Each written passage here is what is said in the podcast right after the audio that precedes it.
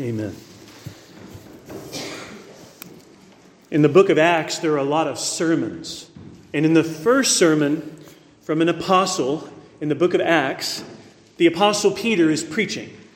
And he says to his listeners in Jerusalem, in Acts chapter 2, that Jesus was attested to you by God with mighty works and wonders and signs that God did through him in your midst, as you know. This Jesus, delivered up according to his definite plan and foreknowledge of God, you crucified him, killed by the hands of lawless men, but God raised him up, loosing the pangs of death, because it was not possible for him to be held by it. That's a wonderful proclamation from Peter to the Jerusalem crowd. But he doesn't just stop with the news, he begins to recite the Old Testament to them. And when Peter proclaims this to the crowd and quotes from the Old Testament, the passage he quotes in his first sermon in Acts 2 is from Psalm 16. Our passage this morning is that psalm. Because Peter knows, as all the apostles came to clearly see, the Psalms foreshadow the suffering, death, and deliverance of Jesus. And in particular, Psalm 16 is quite wonderfully a display of the resurrection hope which Jesus has inaugurated on the third day. The Apostle Paul believed this too. It wasn't just Peter. In Acts 13, Paul is preaching.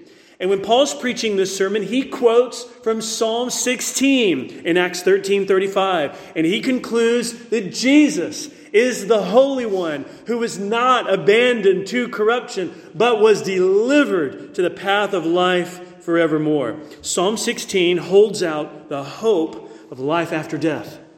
And the greatest meaning of David's psalm would be for David's greater son, the descendant from David's line, Jesus, who would be raised from corruption and death. This psalm is of David. His name is mentioned in the superscription. The word miktam is a murky word. It's unclear precisely what it means, but because it's a psalm to be sung and enjoyed, it's some kind of musical term that would have been much clearer to the initial readers. But this is a Davidic psalm. And his prayer in verse 1 is bold. He says, Preserve me, O God Preserve me, O God, for in you I take refuge. The call to be preserved is language of protection. He's calling for God to act upon him in such a way that sustains and guards him. Preserve me, O God. There is much that David faces. There is much suffering that surrounds him, much sin inwardly that would overwhelm him. And ultimately, there is the enemy of death he needs the Lord to act upon him in a preserving way, and for this reason For in you I take refuge. You see, for God to be the refuge of sinners, that means something. And it grounds hope that we have as believers that we persevere in our knowledge of God and in our union with the Lord Jesus Christ. David can pray, Preserve me, O God, and he prays with confidence. And the reason he can pray, preserve me, is because God is his refuge, and that's not a reality that is in vain. Preserve me from what? Well, we could consider a few possibilities. Charles Spurgeon talks about this language from Psalm 16:1, and Spurgeon says we should pray like this: Preserve me from the world. Let me not be carried away from its excitements. Preserve me from the devil. Let him not tempt me above what I'm able to bear. Preserve me from myself. Keep me from growing envious and selfish and high minded, proud and slothful. Preserve me, Spurgeon says, from the evils that I see in others. Preserve me from the evils to which I am myself most apt to run in. Keep me from evils known and from evils unknown. Preserve me, O God. And in ways like that, that's what we mean. that the Lord would guard the hearts of his people, and that even beyond death, his covenant love would overcome the last enemy. This seems to be what Psalm 16 points to a hope beyond death, a hope made more sure by the resurrection of Jesus. The psalmist has a high view of God and his people. He prays what he does in verse 1, and the high view of God and of God's people is clear in verses 2 to 3. To the God in whom he takes refuge, he says in verse 2, I say to the Lord, You are my Lord. The all caps Lord is the word Yahweh. I say to Yahweh, You are my Lord. Only one capital letter in translations. O R D is lowercase. And that is to use the word Adonai, which is to speak of someone who's a sovereign, a master, one who is Lord over and he says, Here's what I say to Yahweh You are my sovereign. You are my master. You are my king. This is the king of Israel saying this. The king of Israel is not the king of kings. He is a king, but he has a greater Lord. He says, I say to my Lord, You are my Lord. I have no good apart from you. This is a good declaration, a confession from David. Because earlier in Psalm 12, verse 5, the wicked say, Who is Lord over us? David is willing to give the right answer. I say to Yahweh, You are my Lord. I have no good apart from you. I don't think he's overstating things. I think he recognizes what is true of God taught in the Old and the New Testaments that God is the fountain of all goodness. One writer puts it this way the words basically mean, apart from thee, there is no happiness. For God is the only supreme good. When David says, apart from you, I have no good, I think he recognizes that the supreme good in all creation is God who brings about creation in the power of His Word. And that if there is anything that is good in the world, it is derivative. It is the result of the God who is forever and eternally good. I have no good apart from you. Because after all, if God were not good, how would anything else in the world God has made reflect goodness? There is no good above God, as one writer says, no good apart from God. You could call this, this is David's way of saying, You, God, are my supreme treasure. I have no good apart from you. This is his high view of God. This is not some low view of God where he thinks upon the creator and redeemer of heaven and earth, and he has somewhat ho hum thoughts about him. Life is just business as usual. No, for David to reflect on God, here's what he concludes There is no good apart from you, for you are the fountain and the origin of all goodness. So there is a supremacy that David sees of God. And I wonder if you see it. I wonder if when you think about God and you hear about God from the Word of God, if the greatness and grandeur and supremacy of God jumps out at us and delights our souls. It delights David. And not only does David delight in the one who is his heart's treasure, David delights in others who know God also. He says in verse 3 As for the saints in the land, they are the excellent ones in whom is all my delight. Something is combined here. We should notice this in verses 2 and 3. He proclaims the goodness of God. I have no good apart from you. But you see, other people besides David believe that also. Other people will profess that God is to be known, loved, and worshiped in the world God has made. And you know what David's response is to those people? He loves them. His delight is in them because they have in common the profession of what is true of God. So apart from you, I have no good. And what about others, the saints who are in this land? The saints, these excellent ones. David says, Oh, I delight in them.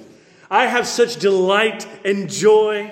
And I wonder if your love for God and your view of the people of God are high like David's, if his view of God and his delight in the people of God are something you also long for, that your love for God would in some way reach toward and escalate toward the greatness and supremacy that is always true of him, and that your love for the people of God is something true as well. Because when others profess to know and delight in the living God, it draws you together.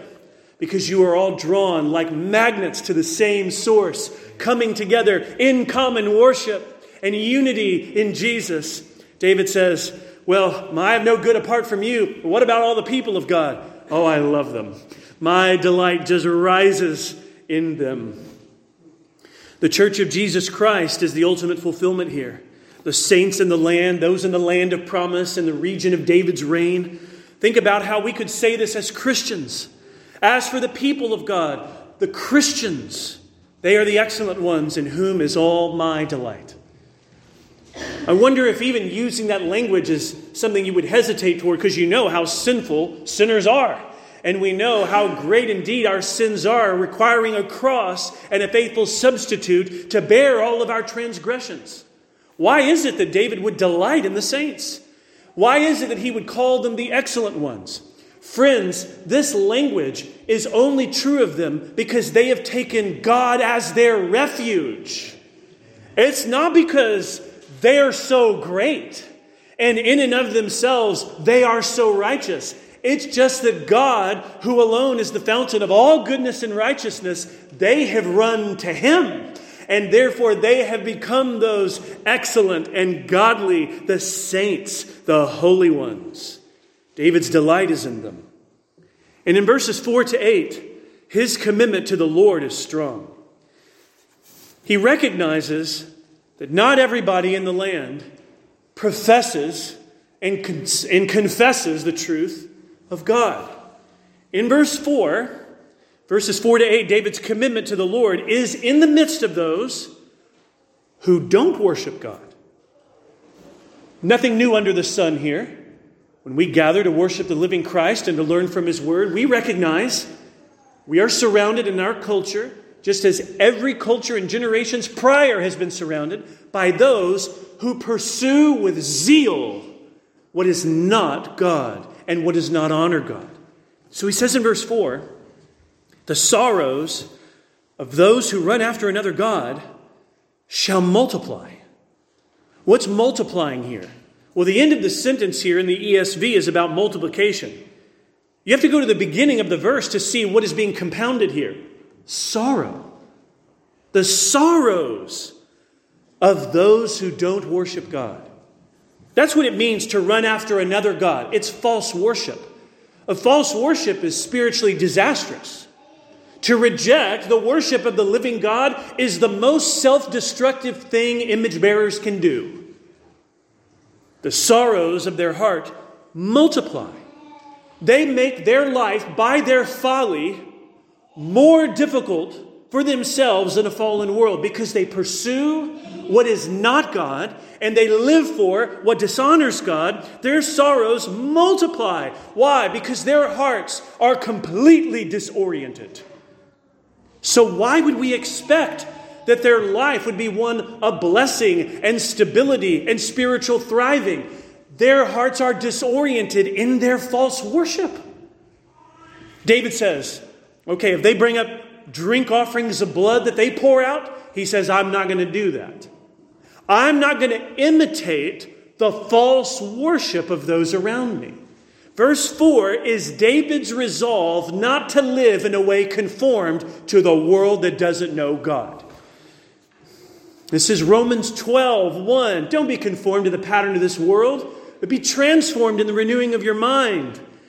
And in verse 4, David knows what goes on. There are drink offerings of blood people pour out, names of gods that people recite on their lips in prayers and incantations and all sorts of rituals. David says, I'm not going to pour out what they do, and their gods' names aren't going to be on my lips. I have no good apart from Yahweh. He is my Lord. So David's profession in verse 2 is why he says what he does in verse 4. He recognizes that there is delight to know God. There is joy and peace in knowing God. and it's the sorrows of the false worshippers which will multiply. David doesn't want multiplied sorrow. He doesn't want the sowing of folly to be a reaping of greater grief and devastation. So, you know what this means? David and we must pursue the living God. Look at his exclusive claim here in verse 5 The Lord is my chosen portion and my cup. You hold my lot. The lines have fallen for me in pleasant places. Indeed, I have a beautiful inheritance. Verses 5 and 6 are part of the psalmist's commitment toward the Lord. But we have to know something about this clustering together of terms portion, lot, in verse 6, lines of pleasant places, inheritance. You know what verses 5 and 6 are informed by? The earlier parts of the Old Testament of Israel going into the promised land. So the Israelites would have tribes, 12 tribes, heading to receive inheritance. The lines were drawn in the pleasant places. They had been chosen by Lot, the apportioned places and regions, so that when the 12 tribes enter the land, they will occupy a land where the, the portions have been chosen. The lots have been laid out. The lines have fallen by the sovereignty of God in the pleasant places, and the inheritance of a land flowing with milk and honey is a beautiful one. So here's what David is doing David is taking this language about the promised land, and he's talking about himself like he's a priest. Because something we know about the priests is that they didn't have quite this same region of the promised land to inherit. They were told in Numbers 18, the Lord is your inheritance. Because they would have this special service unto God. They would work at the tabernacle, and the priests from Aaron's line would serve the holy vessels of the place of worship. David is not from Levi's tribe, but he's trying to use language to say, Here's my heart before the Lord. Here is my commitment to the Lord. Here's my resolve. The Lord, He is my chosen portion. In verse 6, the lines have fallen in pleasant places, and I have a beautiful inheritance. You see, he's not talking about actual geographical territory here. This is language he's using spiritually to apply to the Lord. Yahweh is his portion, Yahweh is his inheritance, and a beautiful inheritance indeed.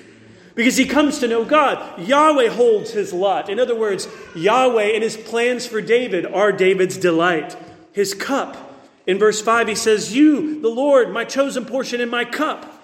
You know, a cup that you receive has in it the contents that you are to internalize.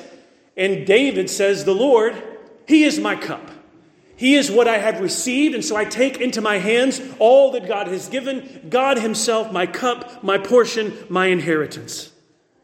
He is making a spiritual claim Oh, that these words of David would resonate with us where we'd say, listen, I know we're not among the tribes of Old Testament Israel going into the promised land, but I like this language. I like saying of God, my portion, my inheritance, because it's saying of God what is true and worthy of his greatness.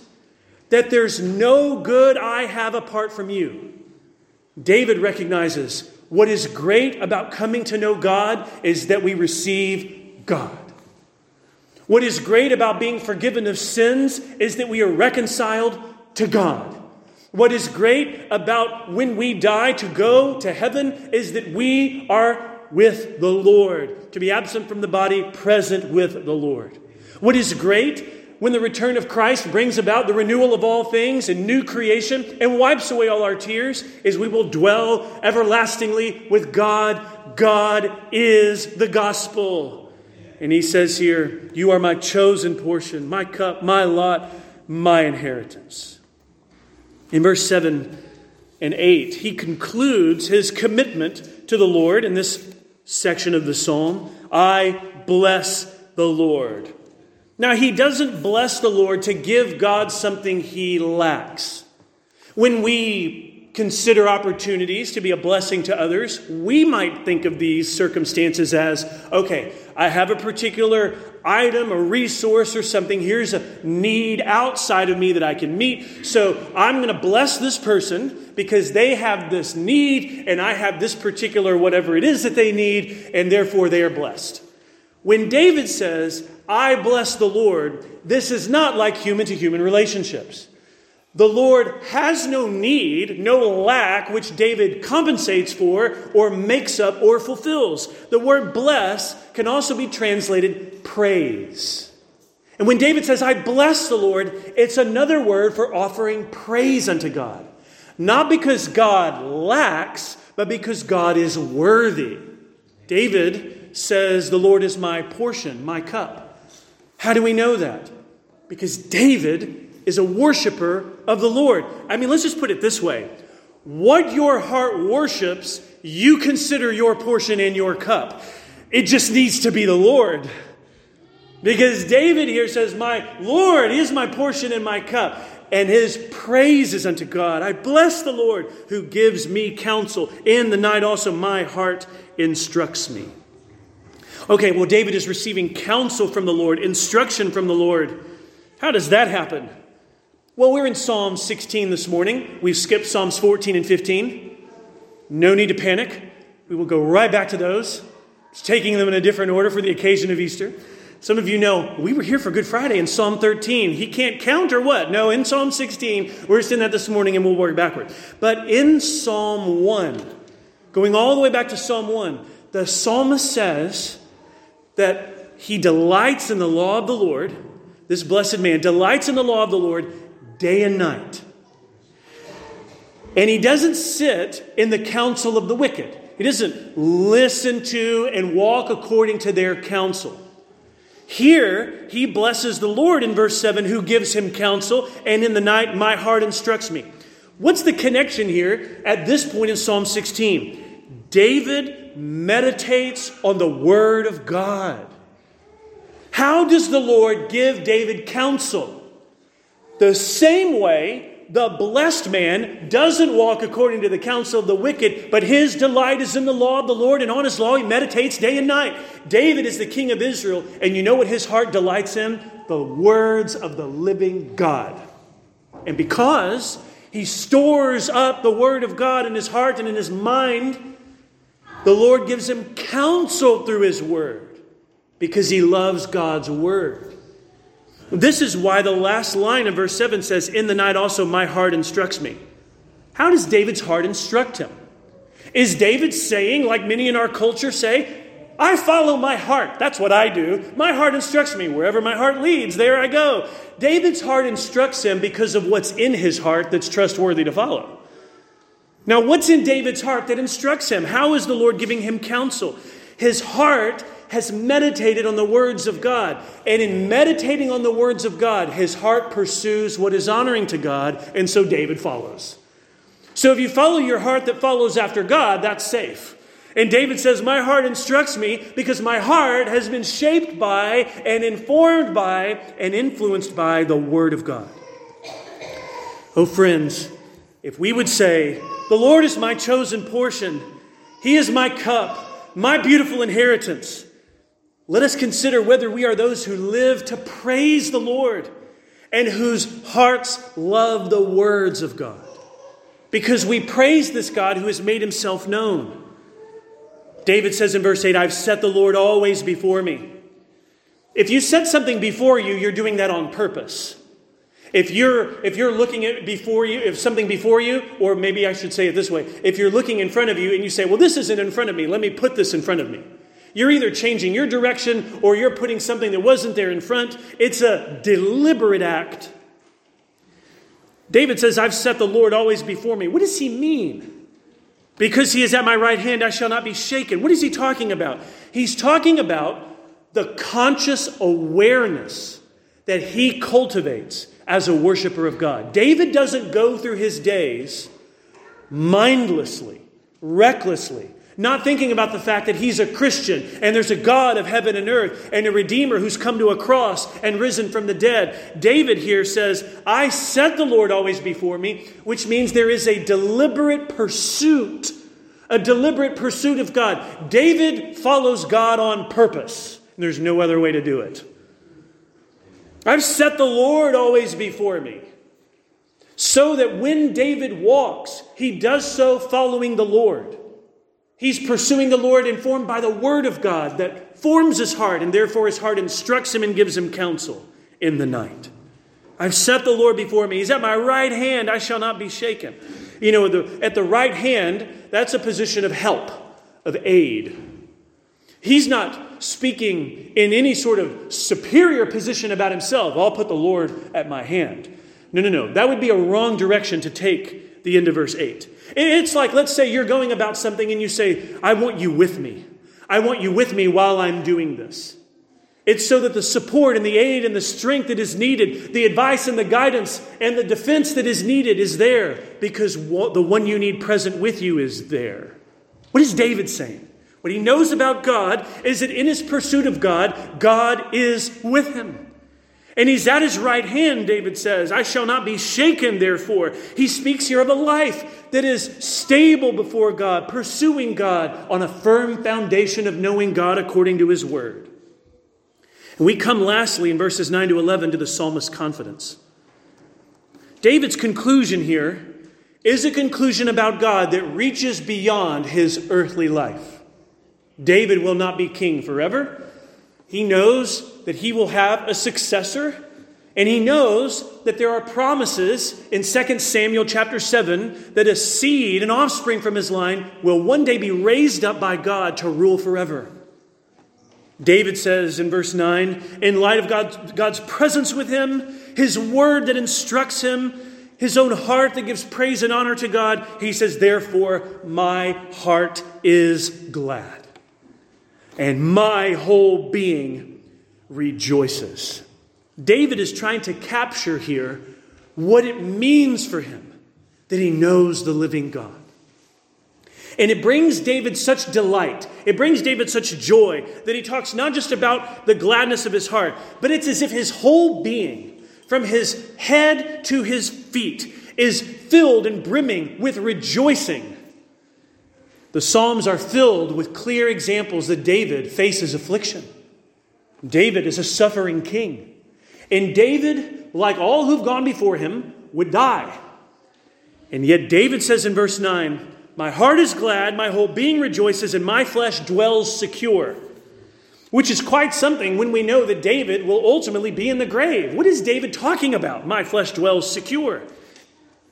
His very existence is not just going to be threatened by death, the cords of death are going to overcome him, and he will be brought to bodily death. But in verse 10, he says, For you will not abandon my soul to Sheol, or let your Holy One see corruption. Okay, so verses 9 and 10 are talking about David's flesh, his body, being secure. And in verse 10, not being abandoned. Sheol here is a reference to the place of the dead, perhaps the grave or beyond. And is saying here, here's what I know about you, Lord. You don't abandon your people. You will not abandon my soul to Sheol. So at death, at death, we experience, don't we, a separation of soul and body. We've been created as embodied creatures filled with the breath of life, and yet death brings disembodiment. This is not the way we were created to be which is why resurrection of the dead accomplishes the design of God from the beginning, new creation life, which will bring us from the grave. He says in verse 10, You will not abandon my soul to Sheol, or let your Holy One see corruption. A Holy One there is a singular, your Holy One. And you might think initially David is talking about himself, and I think that's true. David will not be abandoned. The Holy One will not see corruption in the ultimate sense, his body remaining in the grave. Why does he speak this way? I think, again, David has been shaped by the earlier scriptures. David knows that the covenant promises of God reach beyond death and are not stopped by death, but in fact are covenant promises that are overcoming death on an appointed day. David says, You make known to me the path of life. See the interplay here? In verses 9 and 10, he talks about the security of his body. And in verse 10, the corruption of death. And in verse 11, the path of life. You make known to me the path of life. This is a kind of life beyond mere earthly life. I don't think David is saying, Because I know you, Lord, my body is not going to die. You're just going to sustain that. When he says, Preserve me, O God, in verse 1, for in you I take refuge, The great preservation work of God is through resurrection of the dead because it's a work that lasts forever. It's a work that is an eternal resurrection glory. He says in verse 11, You make known to me the path of life. You see, David, David doesn't believe what he does because he thinks he's stumbled upon some abstract ideas and that he's sort of compiled together and assembled in his own cleverness. And he thinks to himself, Here's the way I bet this works. He believes what's been made known. And the way you do that is you read and study and love the scriptures. God has made known to David the path of life. And David knows in the presence of God there is fullness of joy, and at your right hand pleasures forevermore. What's the kind of life David has in view here? Well, the kind of life we've been made for. Not some kind of life of indifference or dullness or boredom not some kind of lesser than existence, some ethereal, eternal experience that we would look at from our perspective and think, I don't know if what's coming is better than what's now. David knows, according to the Word of God, we cannot fathom the glory of what is to come. And he says in verse 11, In your presence there is fullness of joy. We've never experienced fullness of joy. We know what it is like to have bursts of joy in our lives that fade, and we hate that it happens. We wish we could take joy in our hands when it's happening and think to ourselves, I just want this to go on. I just don't want this to end. And yet we feel like it's just sand through our fingers. However much we think we can hold on to it, we just can't seem to do it. But he knows this of God that in the presence of God, there is fullness of joy. How can that be?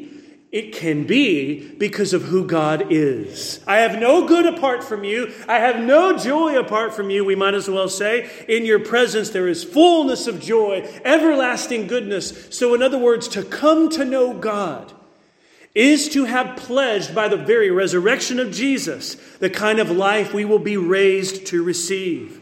At your right hand are pleasures forevermore. It is not an overstatement to say we were made for everlasting joy in God. That's what Psalm 16 says our future is. We were made for everlasting delight and pleasure with God. That is what Psalm 16 says. Every earthly pleasure is a taste of this. Every delight so fleeting as it is, is a shadow of what is to come. A glory that is eternal, pleasure unending, joy that is full and overflowing. We were made for this, and Jesus is the one who makes known to us the path of life. He doesn't say, Let me give you the address for it. You're going to want to write this down. He says, I am the way, the truth and the life. No one comes to me, no one comes to the Father except by me. In John 14, 6, when David says in Psalm 16, 11, You make known to me the path of life. Yes, God indeed, in the fullness of His Word and in the fullness of redemptive history, has made known to us the path of life, and the way is Jesus. We confess Him and we profess His great work. Psalm 16 was very meaningful to the disciples. Peter preached it in Acts 2. Paul preaches Psalm 16 in Acts 13. And based on those two examples, I think we could say in the track record of the apostles preaching throughout the early church that Psalm 16 got preached a lot.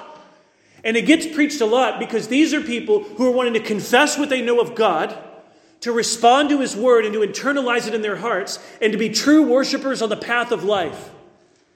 And if we're going to do that, then we've got to follow Jesus. And Peter preaches Christ.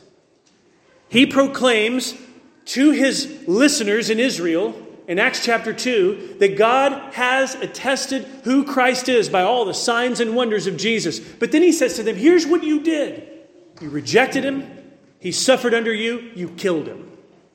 But God raised him up because it was impossible for death to hold him. Why was it impossible that death hold on to the Holy One of God? Because of what Psalm 16 says. Peter quotes from Psalm 16 and then says in Acts 2:25, "Brothers, I say to you with confidence about the patriarch David, he died and was buried, and his tomb is with us to this day. Being therefore a prophet, Peter says, David, being therefore a prophet, and knowing God had sworn with an oath to him that he'd set one of his descendants on his throne, he foresaw and spoke about the resurrection of Christ. That he, Christ, was not abandoned to Sheol, nor did his flesh see corruption. This Jesus God raised up. And of that, we are all witnesses, Peter says. Well, and of course, Peter was, because on the first day of the week, Jesus will make himself known to the disciples in resurrection glory and everlasting bodily life and glory, the life that we were made for, now the first fruits of which we proclaim has come in Jesus. In the particular year of Jesus' death, he rises from the dead, not only on the first day of the week, having died on Passover, the first day of the week after Passover, on that year was also the feast of first fruits. And when Paul calls Jesus the first fruits of the resurrection, Jesus has died as our Passover lamb and has risen from the grave as the first fruits of the life we were made for, fullness of joy, and at the right hand of God, pleasures forevermore. God has made known the path of life, and his name is Jesus. So here's Peter preaching this. He reads Psalm 16, and Peter can't think about Psalm 16 without thinking about his Savior. Well, then hopefully neither will we. But indeed, read Psalm 16 and rejoice in what's already come to pass in Christ. He finishes his sermon in Acts chapter 2, and people have a question, and it's the most important question there is. They say, Brothers, what shall we do to be saved? And Peter says, Here's what you do repent and be baptized every one of you, in the name of Jesus Christ, for the forgiveness of your sins, and you will receive the gift of the Holy Spirit. You see, what we need there is part of this remedy of the resurrection good news of Jesus. We need forgiveness of sins. We need the powerful work of the Holy Spirit of God upon our hearts and lives. We need to turn from what is wicked, and we need to profess with the saints, the excellent ones of the land, that we have Christ as our Savior, and through baptism, the public profession takes place. When we hear from Psalm 16, our question this morning must be the same. Psalm 16 was preached 2,000 years ago after Jesus was raised from the dead. And as we think about the resurrection of Jesus, our question should be so what now shall we do? And the answer must be we turn from our sins, we are baptized in the name of Christ, we receive his blessed Holy Spirit because we have been baptized in the name of Jesus Christ, the risen one, for the forgiveness of our sins. Friend, I'm aware that this morning on April the 9th, 2023, you might gather in this place and your heart does not follow Christ. You have not believed the good news of the gospel. You have not placed your faith in Jesus Christ. You have lived for other things. The blood libations and, offerings talked about in verse 4, and the other idolatrous pursuits that you thought would satisfy your heart, you've tried them. And what you have found is that your sorrows have multiplied. What you need is Christ. And God has made known to us the path of life, and His name is Jesus. And on the cross, He has borne our sins. He has taken all our transgression upon Himself because He had no sin. As the Son of God, truly divine and truly man, He alone could bear all of our sins to satisfy divine justice. Justice that we deserved upon our heads.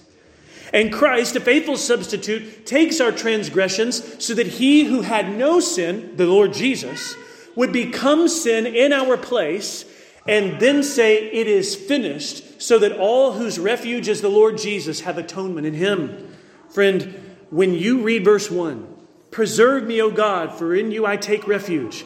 We can say, in light of the good news of Jesus, Lord, forgive me of my sins, for in you I take refuge. This is the day. This is the day on April 9th This is the day we flee to Christ, we turn from sin, we call upon the name of Christ, the risen one, the one who did not see decay, the one who overcame corruption, the one who is the Holy One of God, the one preached by Paul and Peter, the one the apostles saw and bore witness to as the risen one. We have him as our refuge. He will not turn you away. You say, You would not believe what I've done, though. All that you have done, Christ has taken upon his head. There is no sin that you can come to Christ with there, that he has not atoned for. It is a complete atonement. So flee to Christ. You have an all sufficient Savior. You say, Oh, but all my unrighteousness and all my shame. Yes. So then take it all to Christ so that you will see, receive from Him all His righteousness and His victory. You say, Oh, all of my weakness and all my defeat. So then go to Him for His strength and for His deliverance. All that we need is all that Christ is. So go to Christ. He will receive you. Let's pray.